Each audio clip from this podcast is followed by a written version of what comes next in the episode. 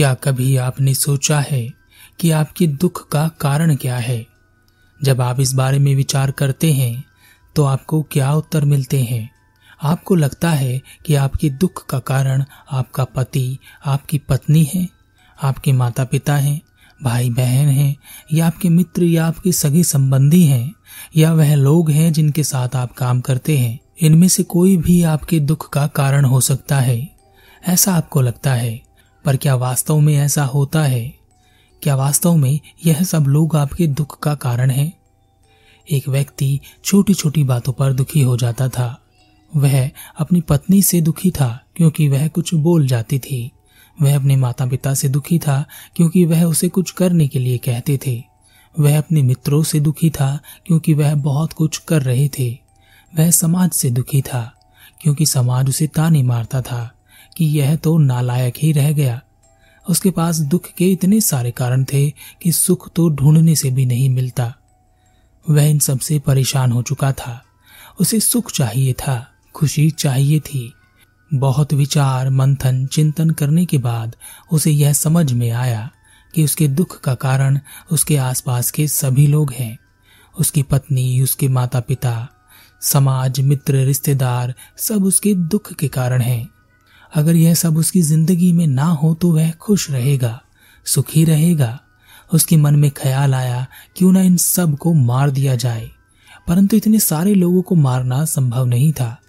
तो उसने सोचा, इन सबसे दूर चले जाता हूँ। ना यह मेरे पास होंगे और ना ही मेरे जीवन में दुख होगा। तब मैं सुख से रहूँगा। ऐसा विचार बनाकर एक दिन वह अपना सामान बांधकर घर से निकल गया। बहुत दूर लंबी यात्रा करने के बाद उसे एहसास हुआ कि जैसे अब उसके जीवन में कोई दुख नहीं है, कोई परेशानी नहीं है, ना कोई कहने वाला है और ना ही कोई सुनने वाला है। अब चारों तरफ़ शांति ही शांति है। लेकिन कुछ दिन बाद ही उसके पास जो धन था, वह समाप्त हो गया। साथ ही भोजन भी समाप्त हो गया था। अब उसके पास खाने के लिए कुछ भी नहीं था। उसने एक जगह काम मांगा। उसे वहाँ काम मिल गया, लेकिन उसे ठीक से काम करना नहीं आता था तो उससे एक सामान टूट गया। मालिक ने उसे बहुत भला बुरा कहा और धक्के मारकर निकाल दिया। उसने आकाश की ओर देखते हुए कहा, क्या सारे दुख मेरे ही जीवन में लिख दिए हैं? यह कहकर वह आगे बढ़ा। रास्ते में उसे एक आश्रम दिखाई दिया।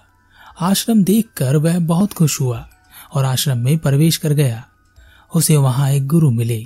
उसने गुरु से उनका शिष्य बनने की विनती की और कहा, मैं ज्ञान प्राप्ति के लिए अपना सब कुछ छोड़कर आया हूँ। गुरु ने उसे अपना शिष्य बना लिया।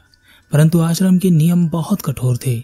सुबह उठना, आश्रम की साफ़ सफ़ाई करना, नित्य कर्म करना, भिक्षा मांग कर लाना और ध्यान करना, साधना करना, वह आश्रम के सभी कामों से बचने लगा। वह हर काम में पीछे रहता। भिक्षा मांगने में भी वह इधर उधर हो जाता। और जब भिक्षा इकट्ठी की जाती तो वह झूठ बोलता कि उसने अपनी भिक्षा डाल दी है।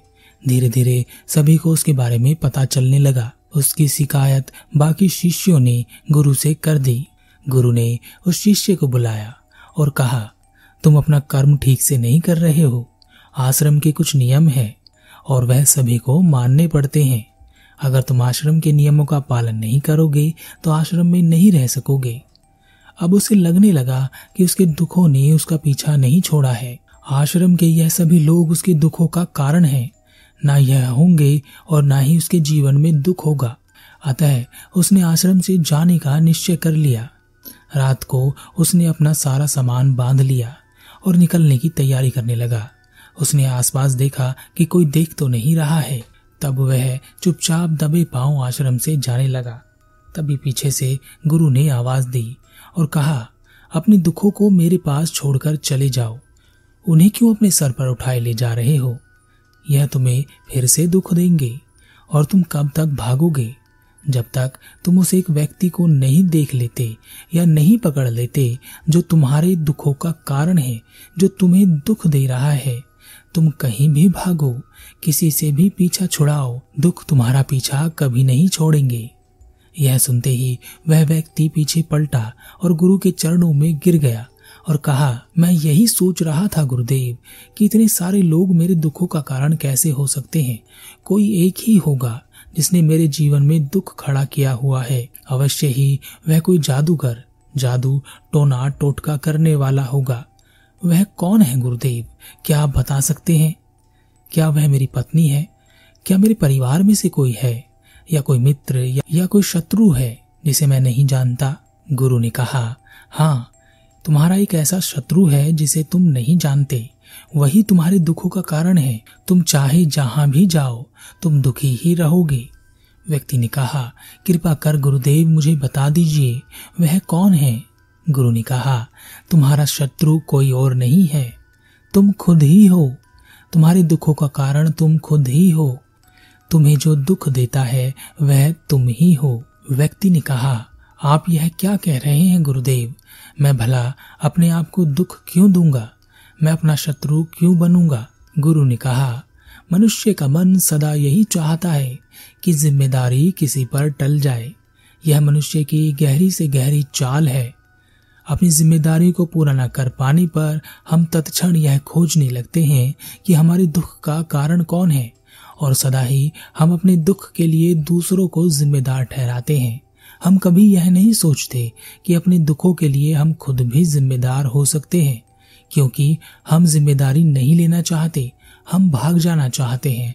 हम चाहते हैं कि कोई हमारा काम कर दे, हम चाहते हैं कि हमारे काम खुद से हो जाएँ, और जब ऐसा नहीं होता, तब हम दूसरों को दोष देते हैं, और सोचते हैं कि हमारे दुखों का कारण यह सारे लोग हैं।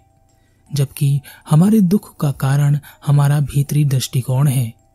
हम ही अपने दुख का कारण हैं, इसलिए हम जहाँ भी जाते हैं, हमारा दुख हमारे साथ साथ चलता रहता है। इस पर जगह और स्थान बदलने का कोई फ़र्क नहीं पड़ता। इसलिए तुम हर जगह दुख महसूस करते हो। तुम हमेशा अपने दुखों के लिए बहाने खोजते हो। कि मेरी वजह से नहीं, उसकी वजह से हुआ। तुम कभी नहीं मानते कि तुम्हारा दुख तुम्हारे कारण ही है। इसलिए तुम कभी अपने दुख से मुक्ति नहीं पा सकते। अपने शत्रु को पहचानोगे, अपने दुख के कारण को जानोगे, तभी तो इसका समाधान कर सकोगे। व्यक्ति ने कहा, गुरुदेव, आपकी बातें कड़वी हैं, पर सत्य हैं। लोग मेरे दुश्मन नहीं हैं। मैं खुद का शत्रु बना हुआ हूँ, क्योंकि मैं हर ज़िम्मेदारी से बच निकलना चाहता हूँ। मैं चाहता हूँ मेरे काम अपने आप हो जाए। मुझे कुछ करना ना पड़े। और जब वह नहीं होते तो लोग मुझे दोष देते हैं। तब मुझे ऐसा लगता है कि वह मेरे शत्रु हैं।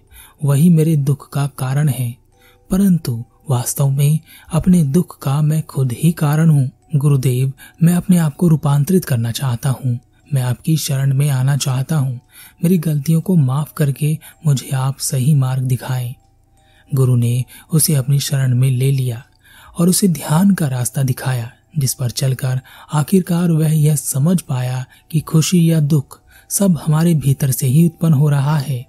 हमारे देखने का दृष्टिकोण दुख या सुख उत्पन्न कर सकता है। बाहर की परिस्थितियों का हम पर प्रभाव पड़ता है, परंतु हमारे भीतर की परिस्थिति का बाहर की ओर अधिक प्रभाव पड़ता है।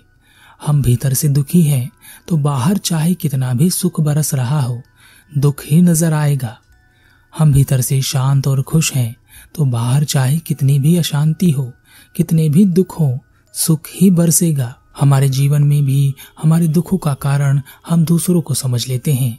परंतु ध्यान से देखने से पता चलेगा कि हमारे दुखों का कारण हम खुद ही हैं। हम सही समय पर सही कार्य नहीं करते। हम जिम्मेदारियों को नहीं लेना चाहते या अपनी जिम्मेदारियों को टालना चाहते हैं। जो व्यक्ति अपनी जिम्मेदारियों को नहीं उठाता, वह हमेशा दुख में ही पड़ा रहता है। अपने दुख के लिए वह सभी को दोष देगा, परंतु अपनी ओर ध्यान नहीं देगा। ऐसे व्यक्ति को परिवार, मित्र, रिश्तेदार, सगी संबंधी, समाज, देश सब शत्रु नज़र आते हैं।